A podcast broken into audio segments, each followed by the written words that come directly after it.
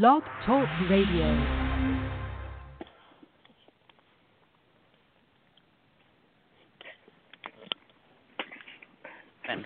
Well, here we are again, Blog Talk Radio, and nothing's working. Good evening, everybody. This is Marti Oakley of the PPJ Gazette Online, and this is the TS Radio Network. Our show tonight is the USDA Hour, and joining me and co hosting is Lawrence Lucas. Say hello, Lawrence. Hello, hello. Glad to be on tonight. We have some interesting Yeah. people. Yes, we do. And I want to remind everyone these shows are brought to you in coordination with Marcel Reid and the Whistleblower Summit. It takes place annually in Washington, D.C. This last year, the summit was televised, it was videoed because of this faked up virus. But anyway, we do have a bang up show tonight. We have several guests on with us, with all have something to say about our topic tonight, which is basically the dysfunction of the USDA and the ongoing discrimination that's there. As I said, Lawrence is co hosting with me, as always. Uh, joining him is Michael Stovall of Alabama, Waymon Hins- Hinson, who's done a documentary they're coming out with, and Julian Hishaw when she joins us. So, Lawrence, I think a place to start, if it's all right with you, uh, I believe would be to talk about the Biden campaign and the response you or lack of you've gotten from them regarding the USDA. Uh, well, what, what I wanted to do tonight, Marti, is um, we also have Lisa Donnelly, uh, the vice president of the USDA Coalition of Minority Employees, uh, and she's from California. We are fortunate to have her with us tonight as well. Uh, what we want to do, uh, Marti, I was thinking that each individual that'll be speaking have reasons for doing what they're doing without a long bio and and I want to lead off. There are things that go on in people's lives that take them on this journey. This journey is what I call a whistleblowers, but I have another term that's even probably more relevant than that, and that we have people that are coming forward speaking out loud about the discrimination and abuse, especially the sexual abuse of women, the assaults of women, uh, women being harassed, intimidated. So we looked at this whole issue at USDA in a systemic uh, piece. But in terms of a small introduction, I would like to probably, because people question why we do what we do, I want to start off with maybe tell and share with the listening public, as well as some of the uh, individuals that are joining us may not know this. But I want to give a small introduction that'll take about a minute, and I would like for them to probably do the same, and then we're going to get into the uh, delve into the subject matter. The reason why I do what I do is for a whole host of reasons, but one thing it takes me back to my childhood. When I was eight or nine years old, uh, and uh, um, I went to a movie theater in Virginia, and they told me that I had to sit in the balcony. And I told my grandparents that I didn't want to return there because I the feeling that I had was being treated something less than equal. Uh, the first time I heard the N word, and I won't use the word because there are people who want to have excuse for knocking you off the air, Marti. Uh, so um, I heard that word, and I know the impact that it had on me, and I was only nine or ten years old then as well. And then I was told that um, I could not be served, and I was prepared to go to Ethiopia. I could not eat at a restaurant uh, in near Washington, and then I was told again uh, a month later I could not eat in a restaurant in Baltimore. Each time I had my fellow white colleagues. In one case, I had the parents of the track track team athletes were there. The others, my colleagues who I was going to join in Ethiopia. And then another thing happened to me, which makes all of us kick. For some reason, there's something that keeps us going. Um, I was told when writing a speech for Secretary Bergland as a speechwriter, I was told that I could not capitalize the word "B" for black. That's I challenged them, and I was told that they wanted to change. I told them no. Uh, when that speech came out and Secretary Bergland gave it at Tuskegee, it was a B, a capital B. So what I'm saying in the in the end is that by standing up and speaking out, it may have these things that hurt me, but there are things that you we have to do to stand up, even if it means um, when you want to write black with a capital B, you can. Now, I would like to introduce, and I want to start with. Uh, because a lot of this is going to be around black farmers. I want uh, Michael Stovall to kind of uh, tell us real quickly what what makes you tick. Why are you doing this? Um, I think it's important that our listening audience hear what you have experienced, Michael, and then uh, Lisa, and then uh, Waymon, I know uh, Ms. Hishaw, uh, and then uh, Waymon. So, um, Michael, can you help me here? Yes. Good evening. My name is Michael Stovall. I'm in Town Creek, Alabama.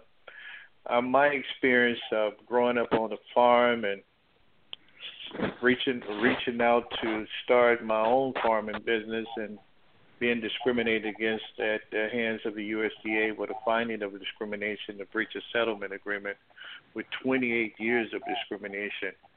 And my plaque is to make sure that black farmers get justice, not only myself, but many farmers that I've seen that had been discriminated against over the years of them, you know, losing their legs and losing their limbs and losing their eyesight, fighting this this demon, as you call the USDA, and nobody wants to hold them accountable for the wrongdoing that they have done to many black farmers across the country.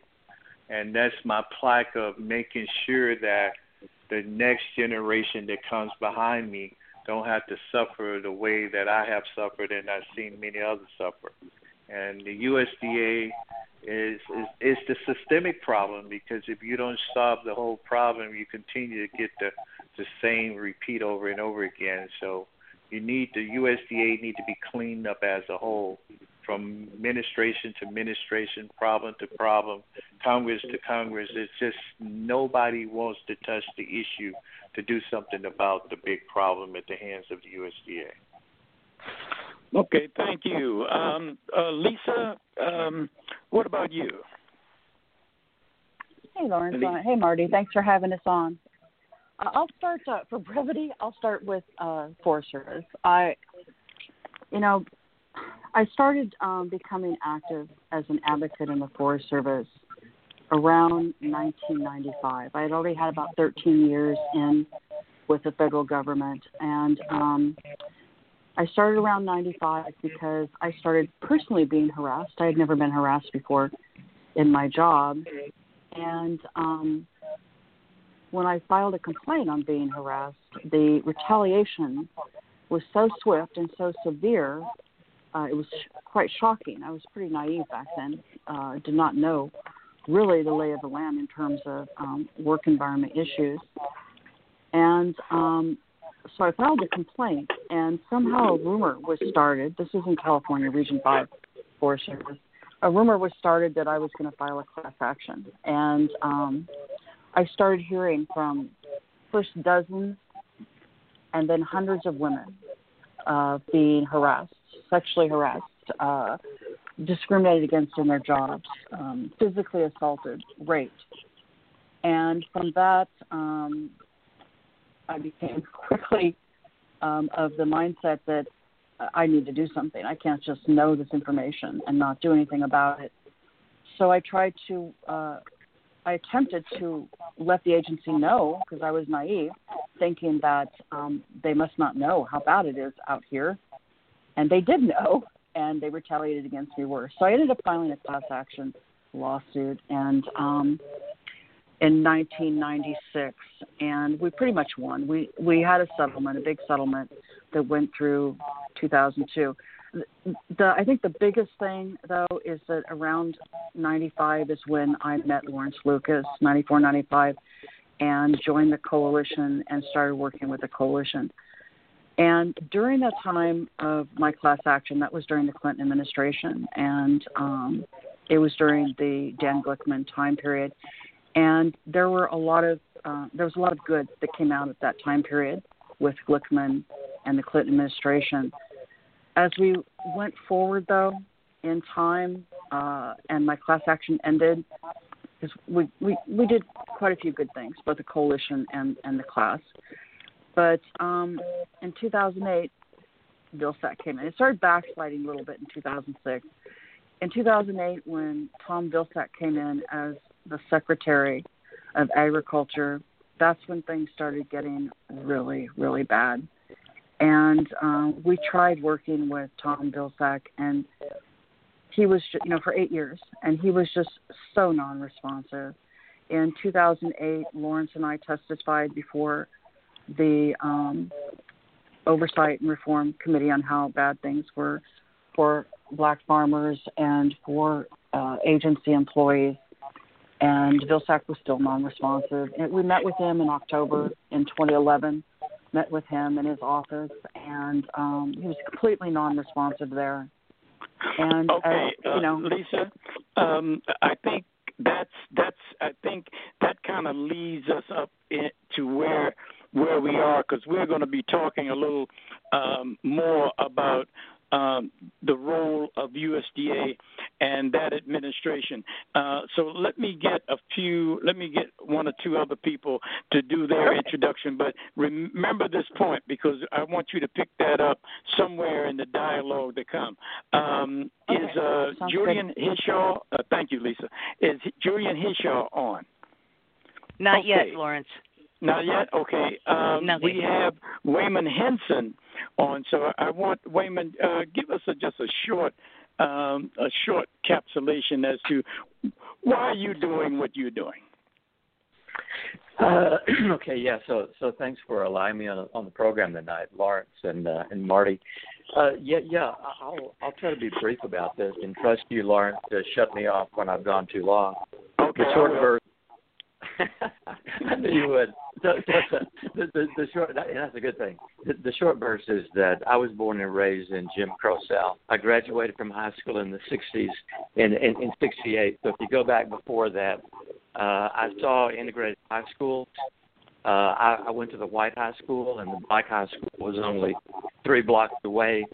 Uh, and it was a shame that the only thing that we knew about the black high school was the fact that they played football on Saturday night when my school played football on the same field on Friday night.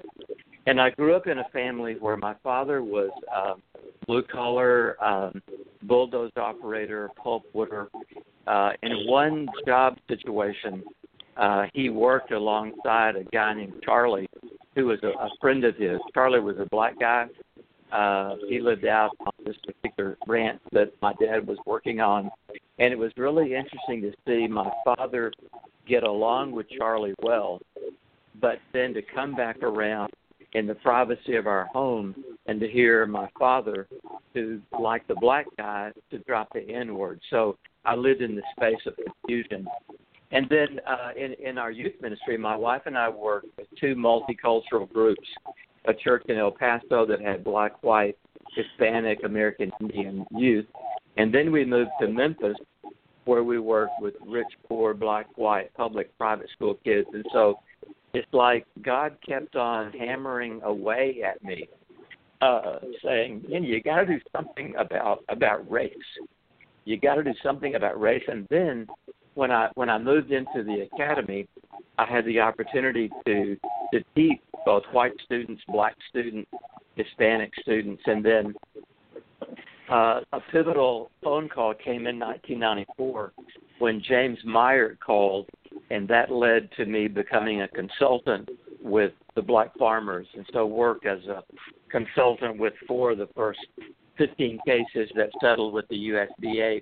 And then from there, I thought the stories were so riveting and so painful to see there was too much involved with them that I thought I need to get my students involved in these uh, in in this work. And so, over the course of about five years, we developed a series of what we call social justice teams, and they did everything from travel with me to interview black farmers to uh, presentation and all. But the thing that that I would say, the short burst would, and then there's affiliation with BFUP, and then there's the dream of the documentary. But the short burst of involvement was when I interviewed the first African American farmers, either in my office or on their farms in the South. The stories of pain and suffering were too real. So I met folks who were losing their kids, losing their eyesight, losing their health to diabetes. And the whole thing was uh, that the stress of dealing with the USDA and being treated unjustly was wearing upon them and it was grinding their human bodies to the bone. So spiritually, emotionally, they were in for the long haul, but their bodies weren't wired to live longer than 70, 75 years or so. So pain okay. and suffering, the pivotal okay. nature of the story. Yeah. I think that's a very good point because um, when you start talking about the documentary, it kind of leads where you are now. It kind of leads into that. So I'm going to stop you here. And uh, Marti, uh, why here you have a radio show that's talking about all this racism and sexism, and you didn't have to have this issue be a major part of your life, and you have made it a part of your life. Well, Marti, will you please tell our listening public why is it that you have made the sacrifices that you have made and made them more than once to make sure that people have a vehicle by which they can ventilate and, talk about all the pain and suffering so that we can change this a racist and sexist and abusive culture in America. What what is it that uh, that got you to this point where you care about what we are talking about and you care about us? Well, I, I it wasn't one thing, Lawrence. I've never been the type of person that indulged in um racism. I I've never seen the sense of it. I don't know how people come to this in their mind thinking that they're better. I never have understood it.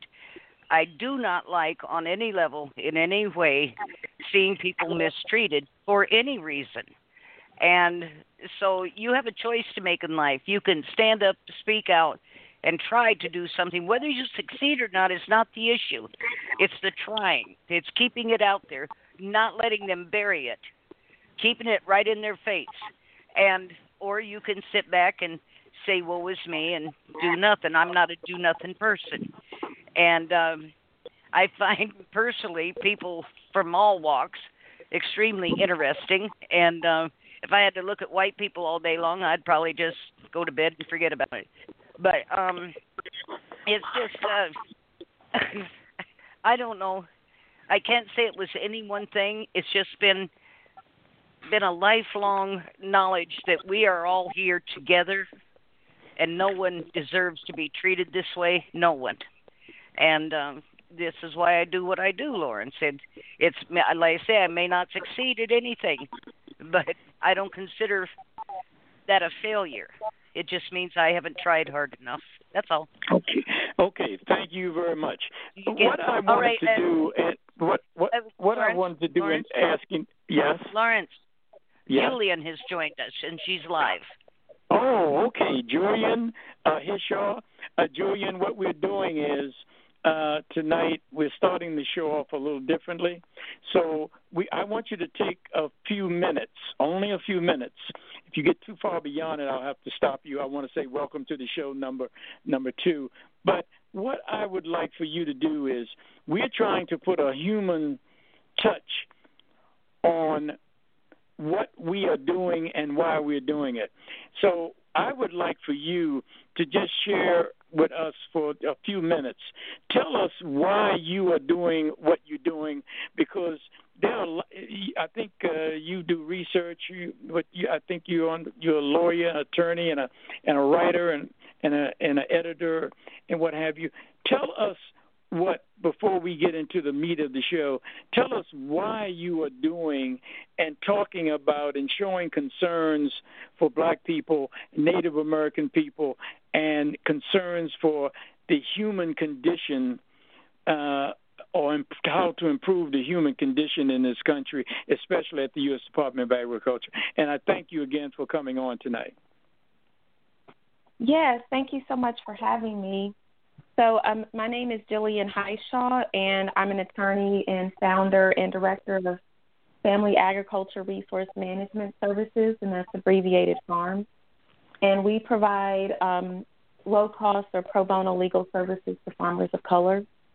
Um, prior to uh, starting Farm seven years ago, I worked for the U.S. Department of Agriculture in D.C. Um, in the Office of Civil Rights under um, the Obama administration. And the past 15 years, I've been dedicated to this work of land justice for black farmers and farmers of color, particularly aging farmers, because um, my family, we owned a farm in Oklahoma. And my great grandmother was taken advantage of by a dishonest lawyer and because of that, we um, lost our our land, and that led to my grandfather, where my grandfather's house used to be. Now there's an oil pump going up and down, and the land had known oil deposits. So um, that influenced my work uh, over the past 15 years to dedicate it to um, to providing legal services and also writing. I've written law journal articles. I've written for the American Bar Association, and now I'm writing a book, Systematic Land Theft, focusing on the freedmen of the five civilized tribes. Uh, five tribes owned slaves, and then also, of course, um, black land law. So thank you so much for having me. Okay, thank you very much. Now we get to the segment uh, to, tonight on the show. Now we want to kind of bring and have a discussion and I want you all to butt in with each other uh, from time to time. And but I don't want to necessarily be the gatekeeper of who talks next. I would like to have a conversation about the the problem that we have at the U.S. Department of Agriculture, and the problem that we have in this country when it comes down to treating women with dignity and respect with coming down to to uh, treating farmers with dignity and respect. Not only just black farmers, but Native American farmers, or any farmer for that matter. But now we are in the throes of fighting for the dignity and respect of black farmers and employees at USDA. I want to talk about here we are on the verge of an election a very, uh, very pivotal point in all our lives. And we are asking the Biden administration, we have asked the Biden administration to come up with a plan that is a plan that has a systemic fix, like Mr. Stovall mentioned, to fixing the civil rights problem in the USDA. What it seems as though we've also have gone to Elizabeth Warren, we've gone to Bernie Sanders, and we went to Bloomberg. And they were very open and willing to make some of the changes that we call for. Here we are. I would like for uh, Michael to start off uh, with this conversation, and we can just blend in as well. And and, and feel free to uh, step up to the plate uh, when you need to say something. Uh, uh, just for a little while, Stovall, um, here we are. Okay. Why should we be Why should we be talking about this issue, and why should we be uh, concerned about how presidential candidates plan to treat us uh, when we go to the polls and vote for them? Well, it's, it's the problem is is you know every president that um, and came in and out of the White House is very aware of the politics of the USDA and the systemic problem of the USDA because their their plans of writing a bill uh, policy for for the le- things that they want to happen with the, with the agriculture itself. And nobody wants to address the systemic problem and the racism at, and at the hands of the USDA is very important to be addressed because we're losing so many black farmers and black landowners It's, is ridiculous because of the systemic discrimination that goes on in that agency and nobody wants to address it. And to really fix the problem, you're gonna have to fix the whole problem. If you don't fix the whole problem, it's gonna continue to go on generation after generation, and that's what has been happening. Um, you know, when Barack Obama's administration came in, they had over 14,000 cases there. And those cases was investigated in some form and made a determination that those uh, half of those cases, of all those cases, would be resolved. And none of those cases has been resolved as of today. You know, they prepared a statute of limitation bill that went before the House and passed in the House twice and never went to the Senate to if it went to the Senate, they never adapted to a bill. Now, what's going to happen to those cases? Those cases considered as statute of limitation because the USDA didn't do anything to settle those cases or have a finding or non-finding in those cases. And those cases sit there and died on the vine. So the farmer and the employees and whoever those cases was filed under shouldn't be held accountable for something that they didn't do the USDA should be held accountable for what they didn't do. So I don't understand why you have to have legislation to fix the, you know, because everybody has a regulation. The USDA has regulations, and their regulations governs them and also governs the person that filed the complaint. So when they're in violation, why do the farmer or why do the employee has to suffer because of their wrongdoing? That don't make sense to me. And it shouldn't take Congress to pass a bill to fix it. They should enforce the bills that's already on the books and hold that agency accountable for its wrongdoing. So those oh. are the things that needs to happen with that agency. Well, thank you very much, uh, Waymon. Uh, can you wade in here and kind of pick up uh, um, what you what what you think should be going on right now uh, at USDA and and plug in, please, uh, the fact that you have a documentary coming out. Give us a little background on it and a little history, sure. and then uh, Ms. Hishaw, I want you to come next, please.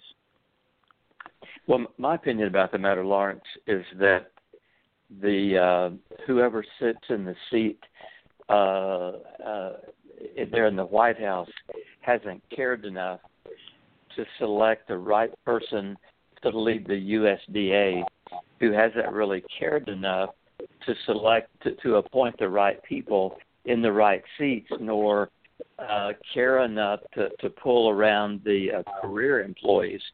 Because it's one thing, uh, as Michael has said, to have policies in place. Sensibly, when you have policies in place, it's really simple. Follow the policies.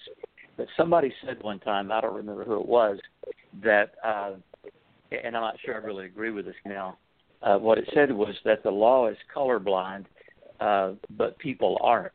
I now believe that the law really was colorblind in a very a decisive way of marginalizing people of color. So, if, if we have good people in the seats who are in the right place, uh, running policies and procedures and programs in a way that are fair and equitable to everybody, then you won't see any differences between white farmers and black farmers, Hispanic, Indian, and women farmers. So I think that's one problem. And I think the problem there is one of history. That if you go back, this is really Lincoln's department. And when the New Deal was set up, the New Deal was established by leaders within the USDA from the South. And so you have Southern uh, elitism running the People's Department, and that mindset has uh, continued to this day. And so that's one problem. So history is a problem. Another part of the problem is that there's an absolute glaring absence of transparency and responsibility and accountability, so that somebody on the county level can marginalize and mistreat a farmer who will eventually wind up losing his or her land, but that county committee person, that county officer, is never held accountable. So whoever's over the state doesn't hold the county accountable. Whoever's over the national doesn't hold the state accountable. And whoever sits in the USDA Ag Secretary's office doesn't hold anybody accountable.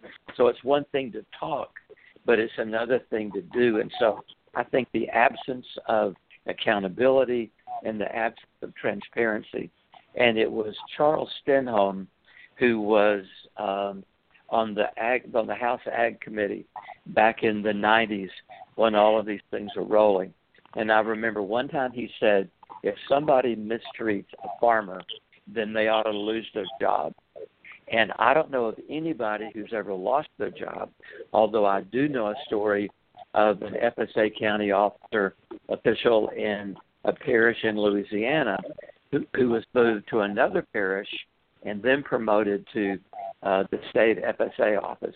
So if that's being accountable, then I think there's an absolute lack thereof. So that, that's, that's how I would respond to, to, to, to the systemic problem. And let me say one more thing. What we're lobbying for at all levels, whether it's with Biden or whether it's with lawmakers or whatever, is systemic change. And systemic change is really about a change of the rules. Now, what happens is when we go from president to president, secretary to secretary, what we do is we simply rearrange the furniture in the room. And we've had too many generations of secretaries and presidents simply rearranging the furniture that's not systemic change. Okay, thank you, Ms. Hishaw. yes. So yes. So um, the focus of I have two books. So two years I wrote a book, Don't Bet the Farm on Medicaid, and the reality is is that another way black farmers are use, are losing land is through Medicaid liens. And so people don't realize that when you qualify for Medicaid, that opens up your estates, your realty assets to a Medicaid lien if you owe an outstanding debt to the local nursing home. They have the federal authority. And so um, I've discovered in working with aging farmers that that's another cause of land loss. But in terms of USDA, the reality is is that things really don't change. So whether you have a Republican or a Democratic administration, things don't change because most of the implementation of the farm bill happens on the county and local level. And when you have Farm Service um, Agency, FSA, county committees that are the good old boys network that basically transcend over generations, their grandfather, their father, their son were on the same committees and they're able to have authority over programming and loans and things like this, this is when you have a problem. Also, another reality is that, for example, during the Obama administration, under the new micro lending program, only there was an allocation of 5.7 billion dollars, and only 0.2, which was equivalent to 11 million, was dispersed to black farmers compared to 84% of the money going to white farmers. Now, one can argue, oh, well, the majority of farmers are white. But yes, if the majority of farmers are white, then why was the foreclosure rate at 13%? And all of these different analogies and things like this is what I include in my new book, Systematic Land Theft, that's coming out the end of the month but I look at the history of land loss in this country, not just under USDA, but also um, under redlining, tax credits. And the reality is, is that USDA was started the year after um, uh, slavery, the emancipation, and they required a black farmer to have past credit to qualify for a loan. And this is what the precedence is has been set ever since for you know 200 plus years, and so they require the same thing. black farmers collateralize over 300% compared to white farmers, which is, you know, 50% or less. And so, you know, these are the realities in the history of USDA. Uh, thank you, uh, Lisa. Will, will, I would like for you to comment now because you're going to take this conversation in somewhat of a another direction, but it gets to what Michael Stovall said. It gets to what we've been telling the Biden administration and what we've told to all the other candidates running for president. We don't just want to fix what is going on with the farmers. We want to fix once and for all the the system, uh, the culture that exists at USDA. Now we're talking about, and Lisa is going to tell you, uh, Lisa, and we're going to keep everybody short because we're going to get into that conversation. Lisa is going to tell you about the employment side, which everybody seems to want to ignore and forget. Tell them, Lisa, about the pain and suffering that women have had. Tell them about the many hearings and the demonstrations um, and and the, and the secretaries that we've talked to that have turned their backs on on. Um, on, on American citizens and employees at USDA as well. Thank, and I appreciate that. Thanks, Lawrence. The, the first thing I'm going to say is um, something that I've repeated many times, and it was something that struck me that John Boyd said, and, and this was many years ago. He said, How can we as black farmers expect the USDA to treat us with respect and with dignity and equality when the USDA will not even treat their own employees with respect and dignity and equality. And I, I think you know that has resonated with me for so many years because the agency disrespects their employees and harasses and discriminates their employees to a level that when I talk to people that don't know about the USDA, they can't even believe it. And this has been going on for so many years. And uh, like I started saying a little bit earlier, you know, Lawrence and I started um, working together on these issues clear back in 1994, 95.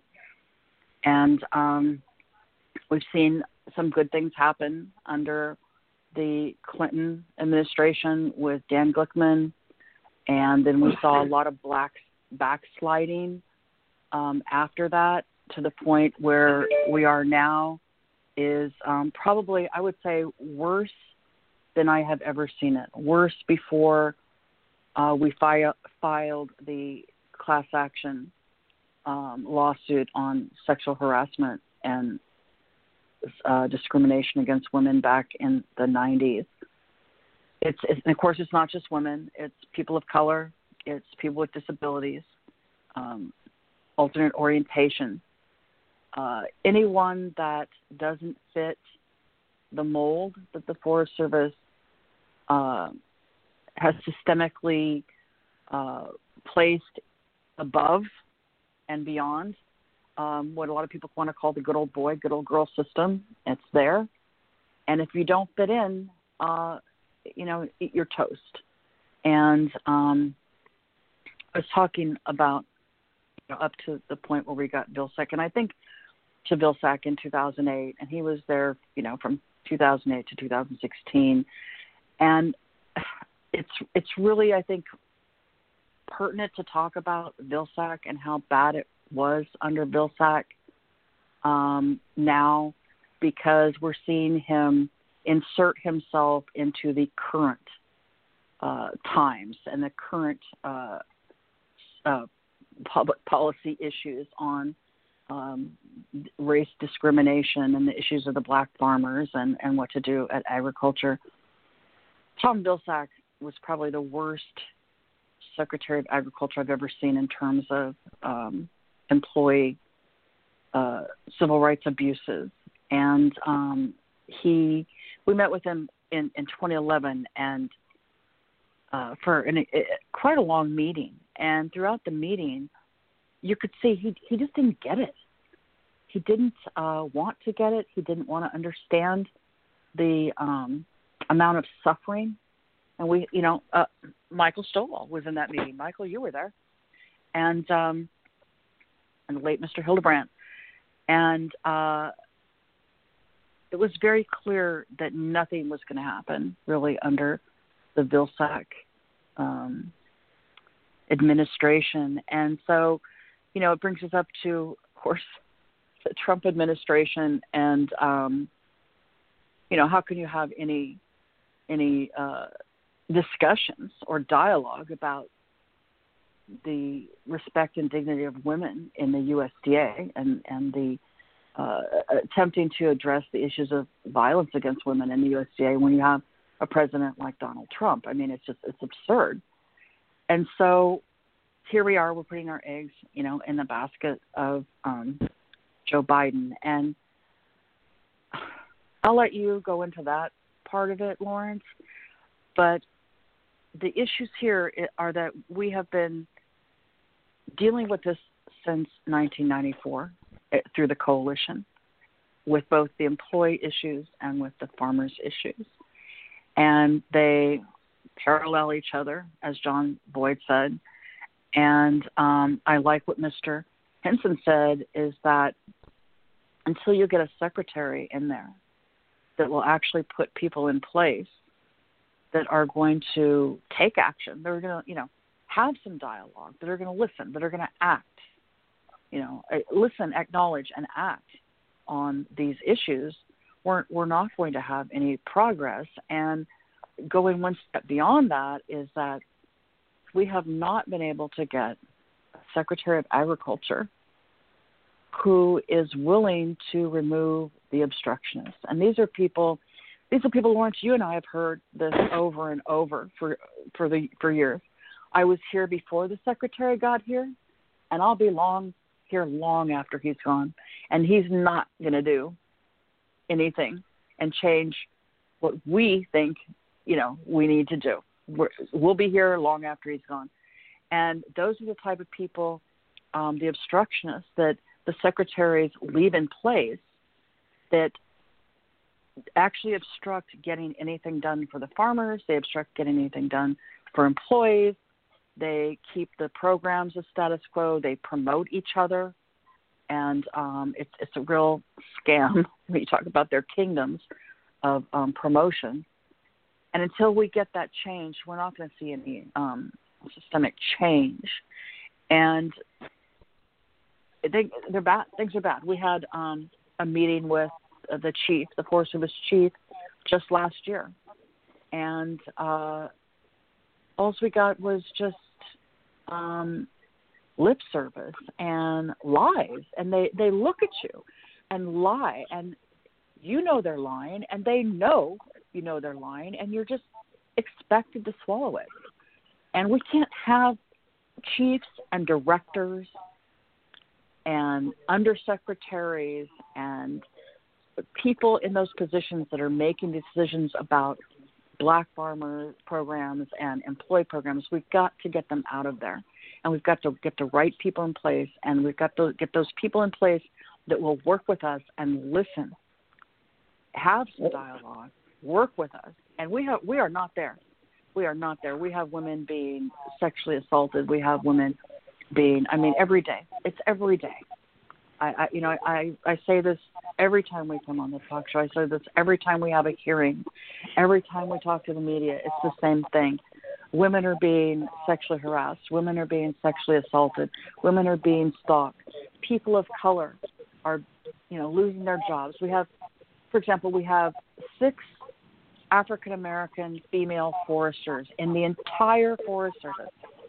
Six, and they just fired one. Okay, Okay, so, okay, Lisa.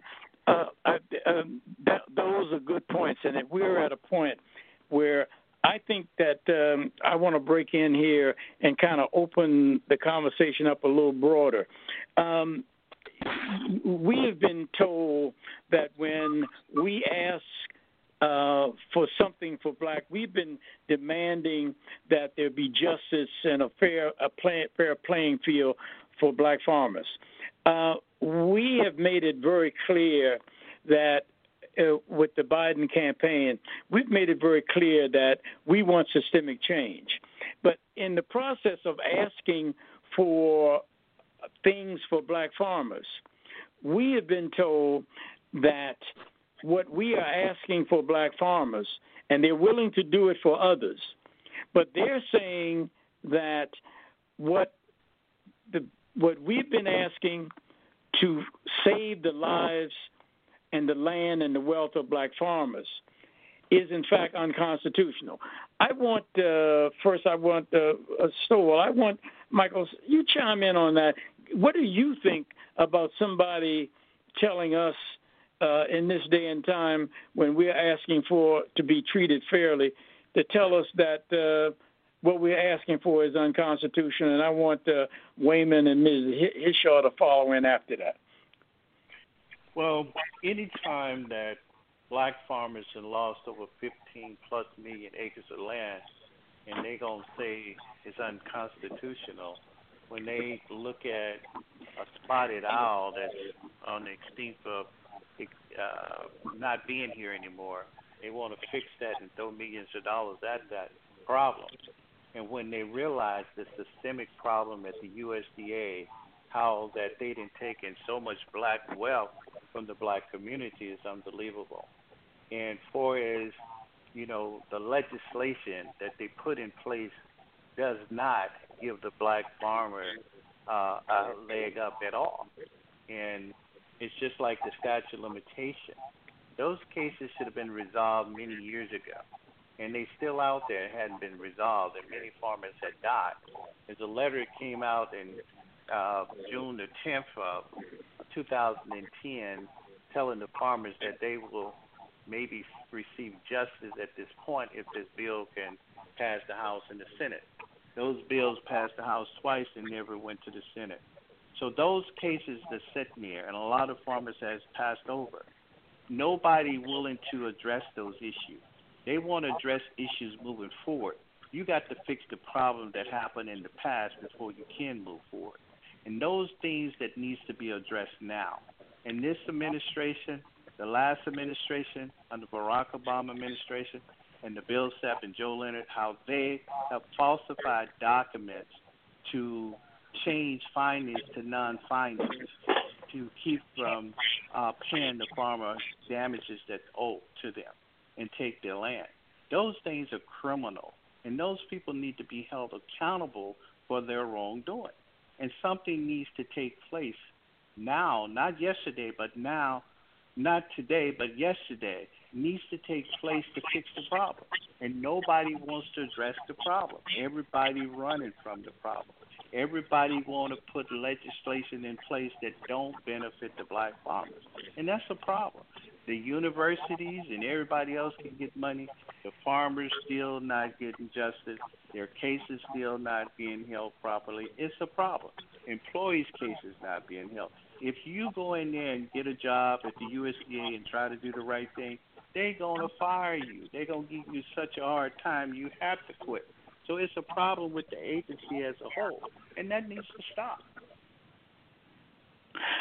Waymon, can you uh, Waymon, can you weigh in here on this issue of uh, this unconstitutionality, as well as the importance of uh, of policy? Because some people tell tell us that um, policy is not important.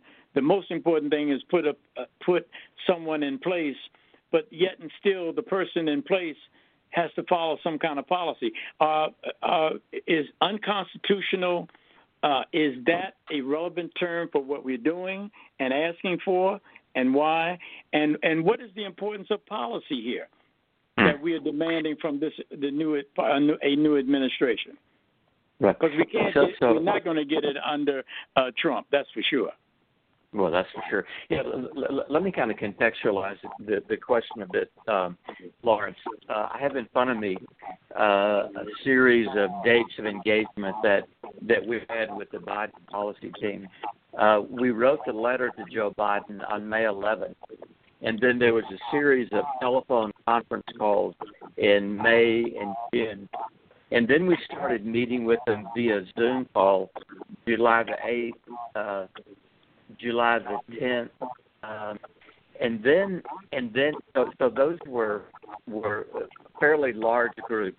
Um, your team, Lloyd Wright's team, and then on July the 28th, we uh, we got uh, the Biden policy proposal, uh, the document called "Addressing Long-Standing Inequities in Agriculture." So we got that two-page document, and then three days later, we had a, a Zoom meeting, and in that Zoom meeting were uh, the Biden policy folks, and then uh, Lawrence, you and me, uh, Michael, and some others. And in that particular meeting, uh, we were going along discussing the policy as it had been given to us.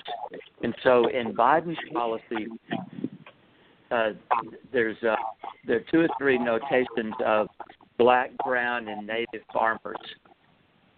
And so we were pushing back on that, saying that what we really wanted was really more of a specific, more of a specific uh, emphasis on black farmers. And an attorney who had joined the Biden policy team about Excuse three me. weeks prior. Um, somebody is on speakerphone. Please take it off. We're getting terrible feedback on it. Okay, let's see if that calmed it down. I, I can still, I'm still getting feedback. If you're on speaker, please take it off. Okay.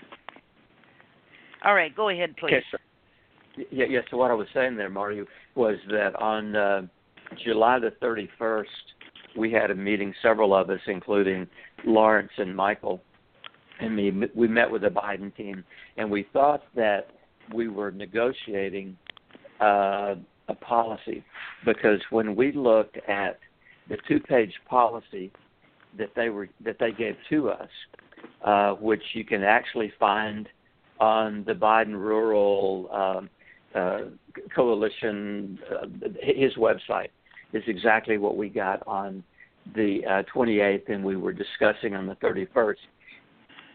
It was in it was in that particular meeting that that we found really really quite remarkable that an attorney who had been who had a long history of working with different organizations uh, would actually say that what you're asking of us is un- unconstitutional because we can't favor any one particular group.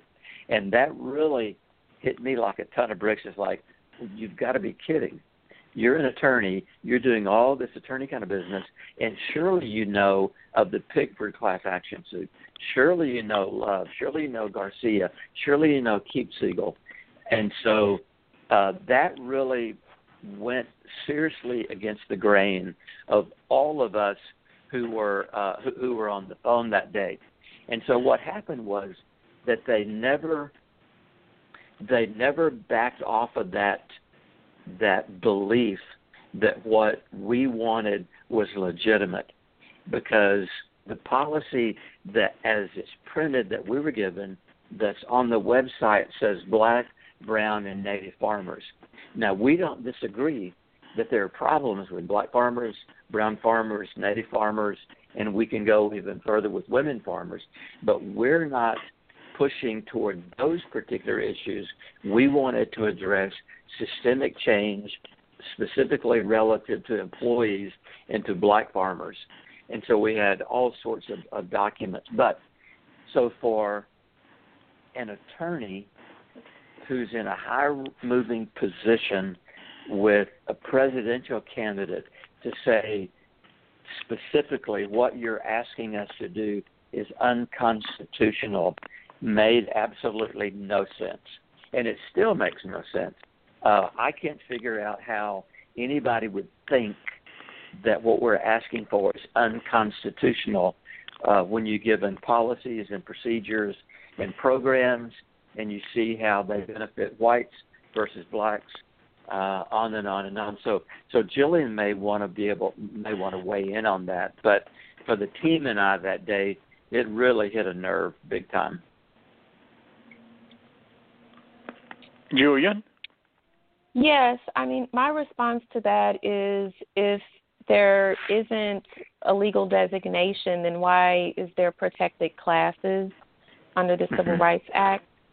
And if that's the case, also, why was there Jim Crow? And so, you know, my argument to that is, well, you know, you designate certain races under classes for convenience sake, and but when it comes time to really pay reparations, when it comes time to pay monetary damages, when it comes time to honor the settlement agreement provisions of Pigford, it's just you know people have amnesia, and so you know I I definitely believe that there's already a settlement you know agreement in place, so you really don't have to file a new class. You know, um, you don't have to do anything. Just honor what you already agreed to in 1999. And that is what Mr. Stovall, that is what Mr. Lawrence, and everybody on the phone is wanting. But, you know, again, no matter what party affiliation, you know, under this um, department, those terms are not being honored.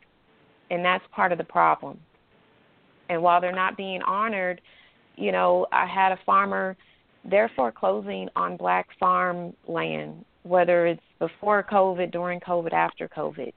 And they're foreclosing based on loans that are, you know, really outdated, the 80s, the 70s. And so these are things that were supposed to be halted again with the settlement agreement, but they're not. Hmm, thank you very much. Uh, Lisa, do you have anything to add to that conversation about this whole idea of what we're doing for black farmers? And for that matter, uh, does that also mean that what we are trying to do to settle the women's class is that unconstitutional as well? Um, how do, how do you see that from an employment standpoint? Well, the whole thing is just absurd. Uh, from I think you know it's just a, it's a matter of exclusion. That's what it is. Uh, that's when I first heard him say that. I, I it just the first thing that popped in my head was exclusion, because we can do it for those we want to do it for, but not for the ones we choose not to, and the ones that usually they choose not to work with and not to um, have agreements and settlement agreements and um, well, for example, like last year when we were at the um, meeting with the chief, and we had been talking about moving forward to have uh, further meetings, and the chief and her staff sat there, looked us in the eye, and said, "Well, we'll do it with the employees, but we're not going to do it with the um, you women that are not employees anymore." Now, these keep in mind these women have been fired, right, or run off in some some way or another, and they're sitting in the meeting listening to the chief exclude them. It was very painful for them. It was it was very humiliating, and I, I think it's it's similar in that the the agencies do this, and now we see this I'll say new administration doing the same thing. Is saying, you know, we're sitting here talking about equity and equality and equal opportunities, and in that discussion, within that discussion, we're being told, but you're not equal because it's unconstitutional for us to do it with you. We can do it with others, but for you, it's unconstitutional. And and that's how it was in this meeting. Well, we can work with some of you, but for those of you that eh, we don't really look at you the same way, you're not included. And so I, I see it as, as just another way of exclusion.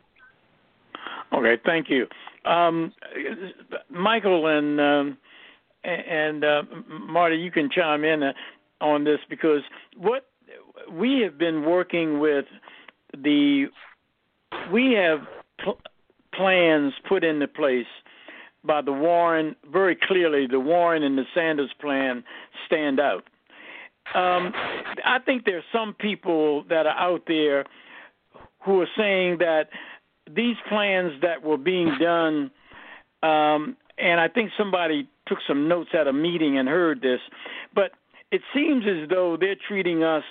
They don't. We asked them to give us a plan that was similar, if not the same, as the Elizabeth Warren plan, a, a systematic approach to turning USDA around completely. We've been told, and it's been uh, alluded to, that these these presidential candidates, including Bloomberg, are pandering to us. And and and now I heard I think I'm hearing the tone, but someone in a meeting heard that. But do you feel as though uh, what we are asking for, or, or what uh, the responses from the other campaigns, do you consider that as being? You consider that as pandering? uh, Michael, and uh, and I, I hope that uh, Waymon chime in on this.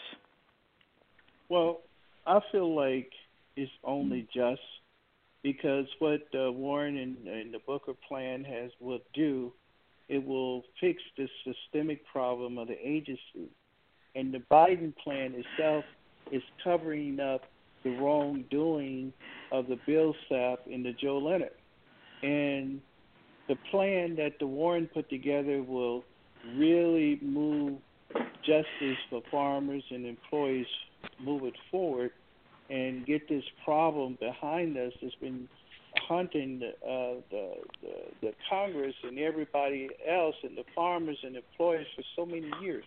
When you have a 28 years of a fine of discrimination, a breach of settlement agreement like I have, and many farmers that died that never gotten any type of justice. It's a problem, and the agency knows it's a problem. And Bill Bill Sapp and Joe Leonard, the criminal things that they have done to destroy family farmers and employees across this country is illegal. And the Biden plan will not do no more than and and and, and the same old same old and we need something to change the systemic problem at the agency. And the Warren and the Booker plan would definitely do that. It's a leg up and not a leg back. And the Biden plan is a leg back in the same old good old boy situation that we've been dealing with for many years. So we need something that's positive. We need something that's stable. We need something that's sustainable to move this country forward and fix the systemic problem at the hands of the USDA. And we needed quick a quick fix, and we needed to be done right. Lawrence, let me let, let me say a couple of things, uh, kind of in in harmony with what Michael is saying. That if you look simply at the number of pages, the Biden plan is less than two pages, and the uh, Warren plan is around 10 pages. And when we look at the Bernie Sanders plan, uh, it's like uh, five pages. So length is one thing. Now, I recall in that July the 31st meeting, as we were pushing back on this uh, the plan, not knowing at that time that it was the plan and that it was already decided upon so we need just to shut up and go home. We pushed back on several different facets of it. One was that we pushed back on what we called paragraph two and paragraph three, because both of those paragraphs state overtly that there was significant progress made under the Obama Biden administration. It doesn't particularly, it doesn't name that secretary. Did, didn't name Vilsack and it for sure didn't uh, name Joe Leonard, but it said some things along the lines of uh, bringing a painful chapter to a close. Like, well, well, no, it didn't. And then it's saying, despite the groundbreaking steps to address inequality that were taken, da da da. It's like, well, well, no, it didn't. And so we pushed against those two paragraphs. Now, my opinion about it is that we got a pushback to our pushback because little did we know that uh, Tom Vilsack was already in a policy shaping role with the Biden, uh, ultimately Biden Harris campaign. Now, if we had known that, I don't know, and maybe we did know it, I don't know that we would have done anything differently. But they were intent on protecting the sacred turf, so to speak, of the Obama, Biden, Vilsack administration, those, those eight years. And then another thing that I remember them saying was because we were pushing them very hard, uh, respectfully, but very hard in terms of pay attention to the Warren plan. That really is the uh, uh, the, the one that sets the the mark for what we're talking about. And so they came back and says, "Yes, thank you for that. We understand that." Blah blah blah. And they said what we attempted to do was take some of the major components, and this was galling. Uh, as galling, I think, close second to the unconstitutional thing. That was galling that they said, yes, we we understand the Warren plan. We looked at it, and we tried to pull out uh, several important factors from that plan, and we put them into one paragraph. So I'm thinking, I don't know squat about policy at this kind of a level, but I do know that something more significant than a than a paragraph is going to be uh, profound enough to move us forward.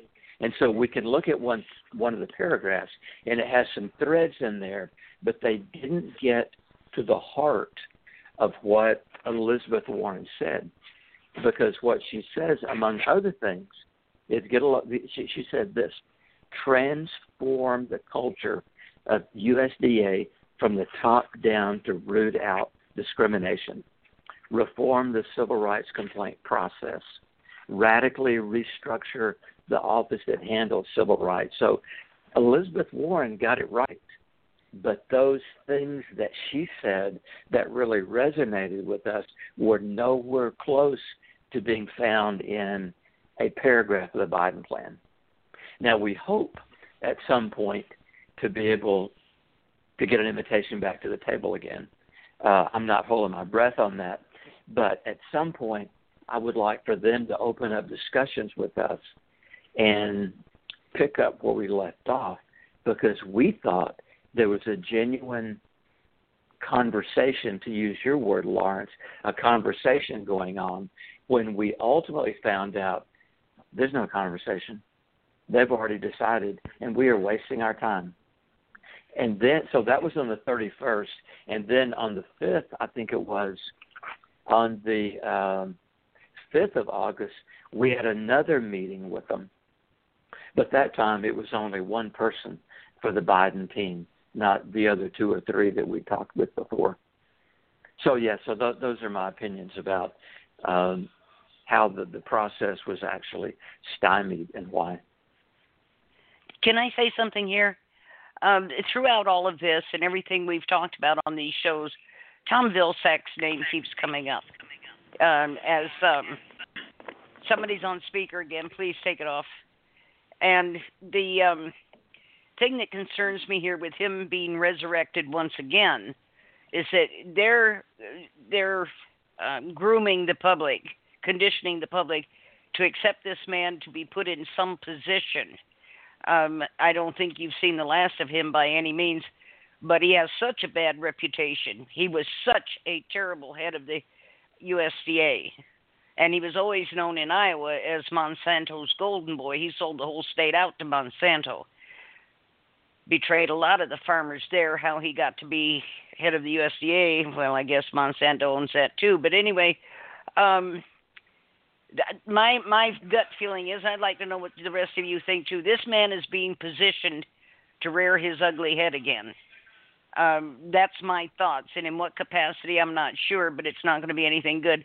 Could I get the rest of you your opinion on that? If you think I'm right or wrong, whatever you think. Yes, Marti, you're very right, and and that's a problem. You know, whether it's um, especially on the Democratic party moving forward. Um, for Barack Obama to bring him in and make him a Secretary of Agriculture, that was that was that was terrible, and put him in a position of over the civil rights office with Joe Leonard and how they have designed to steal black farmers' land and change the findings to non-findings Those are things that's a problem with this agency, and how in the world would they even want to keep him out there? The things that he have done, the criminal acts that he have done to destroy farmers and take farmers' land. You know, I've been fighting to keep my land for 28 for 20 years because of what they have done. Um, they ran me out of business. They shut my chicken houses down before I got started. They killed my cows, brought me up on erroneous charges. You know, and it, it's just unbelievable what they will do and continue to do. They try to run me off the road, try to kill me. I didn't been through all that with the agency because you speak out and tell the truth. This is the type of things that they do to black farmers across this country. Um, well, you know, my problem. thoughts are, yeah, this is you've just highlighted exactly why I think they're grooming this man for yet another position that he doesn't belong in. Uh, that will give us all a lot of grief. Is please, who's ever on speaker, take it off. Uh, but this is this is what are, are doing is trying to repackage this dead horse and sell it again. Um, this he's he, the man in my estimate. I'm speaking solely for myself here has no morals. He has no sense of fairness, no sense of responsibility. He is uh, absolutely absent and void of of any sense of morality when it comes to what he's done to other people's lives and using the offices he was graced with. Like I say, I go back to Iowa. Uh, he turned the whole state into a pig farm out there. Um, sold it out, like I say, to Monsanto, and how he ever got put in at the USDA was beyond me. Uh, but I think it was because this this man is for sale. He'll do anything, and so this is why I think they're trying. To, And what you've just said to me highlights the fact that it is because of this man's amoral character that they want to put him back because they know they can depend on him to do the absolute wrong thing, no matter what it costs somebody else. That's my thought. I, I think personally, I think personally, um, I think this whole issue that we have is, uh, I think at this point in time, it's really bigger than Tom Vilsack.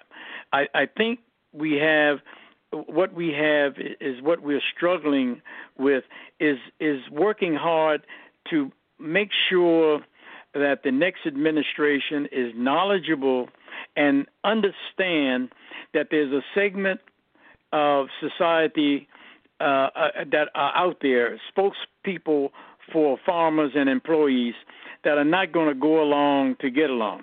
I think what is important here, and I, I want Mrs. Hishaw, she's been uh, listening uh, to give her feedback, but I think the problem is bigger than him because we may not see him any longer. I think our focus has got to be on trying to convince the next administration that we that we are the truth tellers. We're the people that that sit in the trenches and hear the pain and suffering of farmers and employees.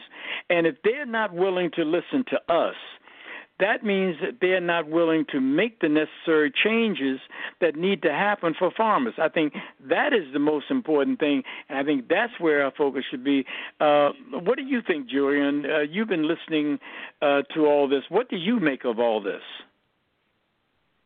Well, um, I I don't think that we should just designate, you know, Tom Vilsack, um, because again, no matter what administration or party line, it's the same. And so there has to be change. I know someone mentioned top down, but to me, it's kind of bottom up as well, um, because a lot of this happens on the local level, at least from my standpoint. Um, every day in dealing with farmers and um, USDA or just in general, a lot of this happens on the local level, on the county level, and holding those bad actors accountable is where it needs to start. Also, having more oversight on the local level and transparency is where it needs to start. And then, also, of course, um, enforcing the settlement provisions of Pigford. But it, it needs to be a third party oversight to USDA and you know supposedly that's supposed to be the DOJ, but you know look at what's going on there. So um, but hopefully things will be a bit more stable. Um, you know, in, in the next um, administration, um, if uh, uh, Biden is elected, and there needs to be more oversight. But you know, you you can't you know turn a two trick pony or however that goes. Um, I mean, you know, look at his record and, you know, look at his history. And so you, you have to start small, I guess, with this administration. Hopefully it'll be Biden because right now, you know, it's it's just nil to none. Also, the bad actors know that they can get away with this and you know just on a general basis just in general no matter what demographics i mean between 2012 and 2017 over 140,000 farms went out of business or consolidated and this is the reality. And the reality is is that they're not enforcing um GIPSA they're not enforcing any type of antitrust. And so a lot of these large corporate farms and you know large corporations ag corporations are being able to squeeze out the small farmer um and that of course includes the black farmer. And so it's just things like this that really needs to be um curtailed and resolved Lawrence, I'd like to respond to what you you had mentioned there about you know informing them and letting them know and talking to you and you know it, it, when I say you, I mean everyone involved here and so many more. I'll, I think we've been doing these shows going on five years, plus the summit, uh, plus all of the other radio shows, meetings. Uh, Lisa, the meeting you had with the uh, the committee here a couple of years ago the thing is, they know everything you're saying is the God's truth. They know it. And they know that when you come in front of them, all they're going to do is sit there. If they acknowledge it in any way, it requires them to do something about it. So you're never given credibility. You're never given an honest hearing. You're never given a fair shake at any of this because to do so would require them to act and do their jobs. They don't intend to do that. Um, this is personally my personal thoughts. The USDA needs to be deconstructed and a new department set up with some very, very strict rules about how business is conducted.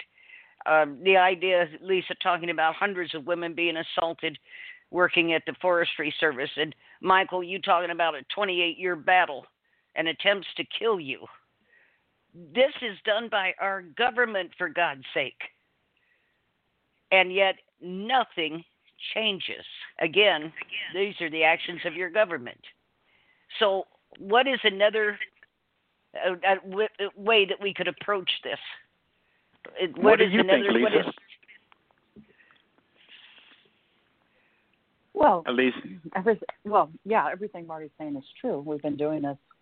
Lawrence, you and I have been doing this for 20 years, over 20 years, and we see uh, we see some good changes that have come about, and we see some bad changes and some worse.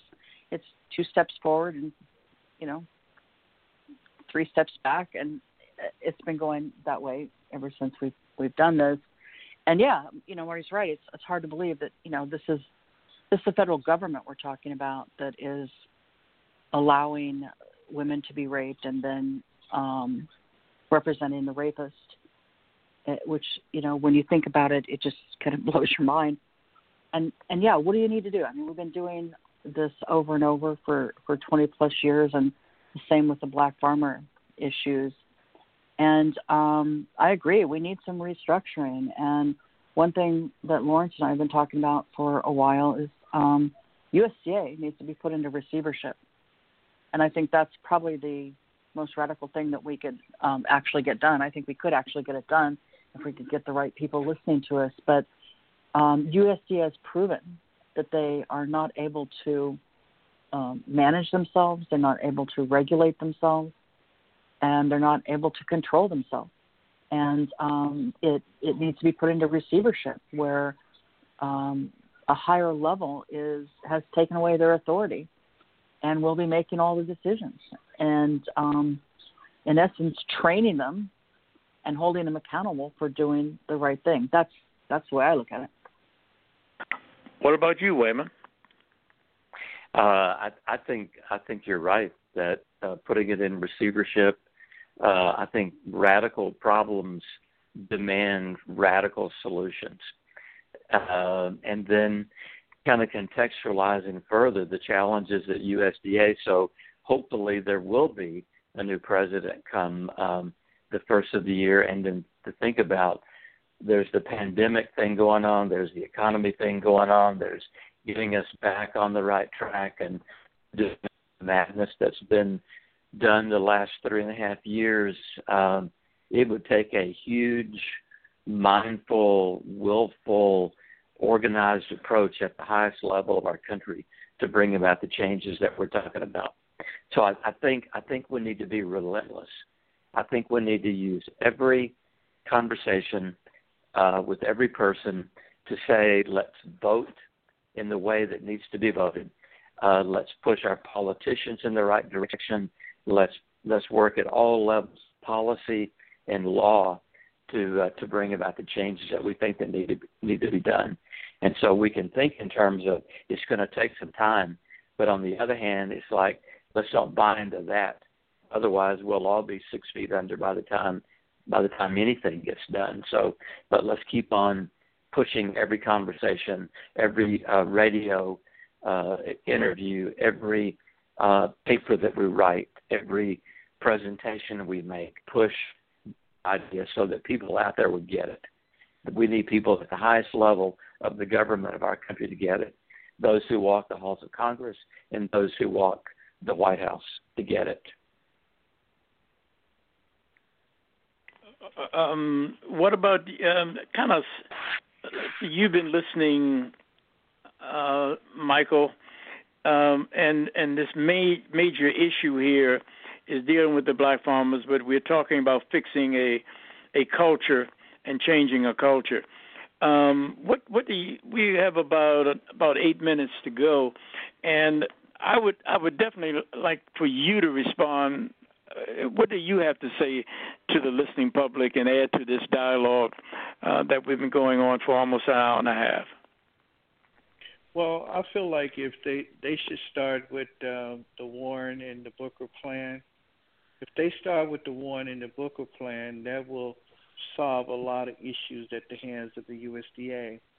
But if they're not willing to, the Biden is not willing to um, do anything to fix the systemic problem, you're still gonna have the same thing going on generation after generation.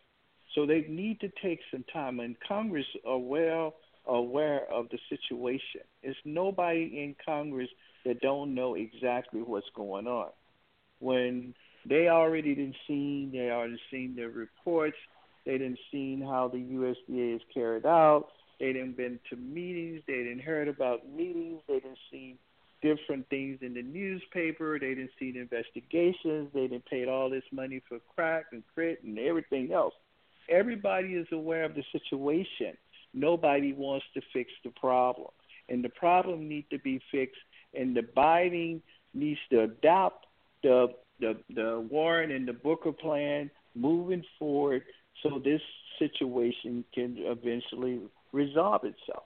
But they got to start with something more tougher than what they got on the book.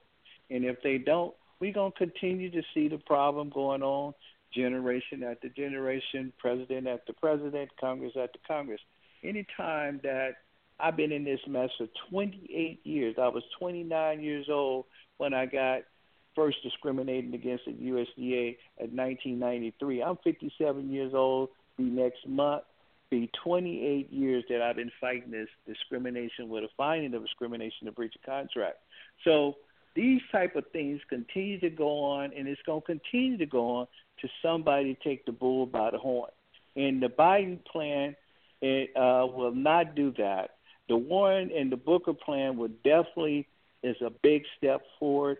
And I think the Biden needs to adopt the Warren plan and move it forward for justice for everybody. You got to change the systemic problem with this agency to move this agency forward. If you don't, it's going to continue to go on generation after generation, president after president, Congress after Congress. Nobody wants to deal with it. Everybody on the Hill, on the Senate side, and the House side, Ag Committee, everybody knows about the problem. Why don't you fix the problem? Fix the problem. Make it right because we didn't lost 15 million acres of land in the black community. Then they wonder what happened to the black wealth. What happened to the black wealth? Those are the things that happen to the black wealth because of discrimination under these type of agencies and they need to be held accountable because they have rules and regulations that they already don't follow. They didn't already um, criminal done what they have done to the farmers and employees, the statute limitations. They admit that's a problem. When you admit that's a problem, who should be held accountable? The agency. It shouldn't be the farmer uh, uh, losing land because of what the agency did and did not do to discriminate. The, the Justice Department discriminate against you.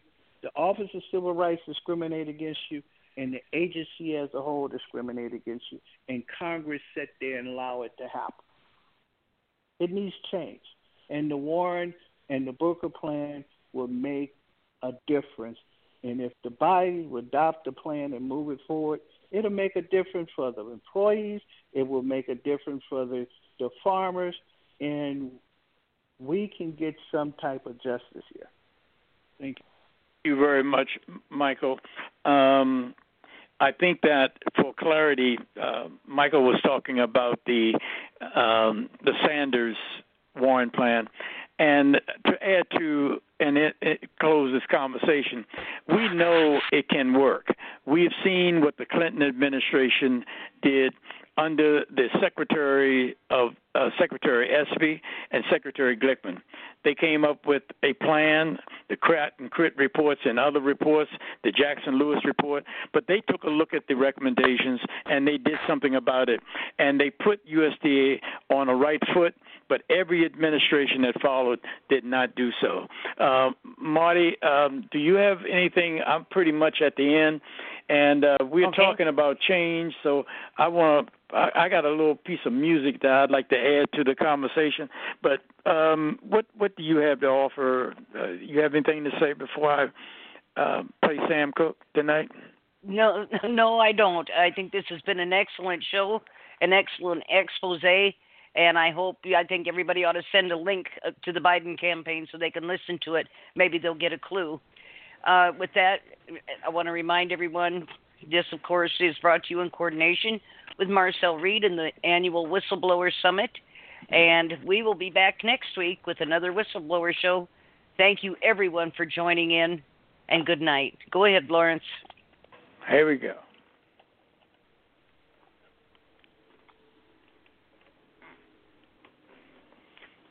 And I thank all you all for taking the time.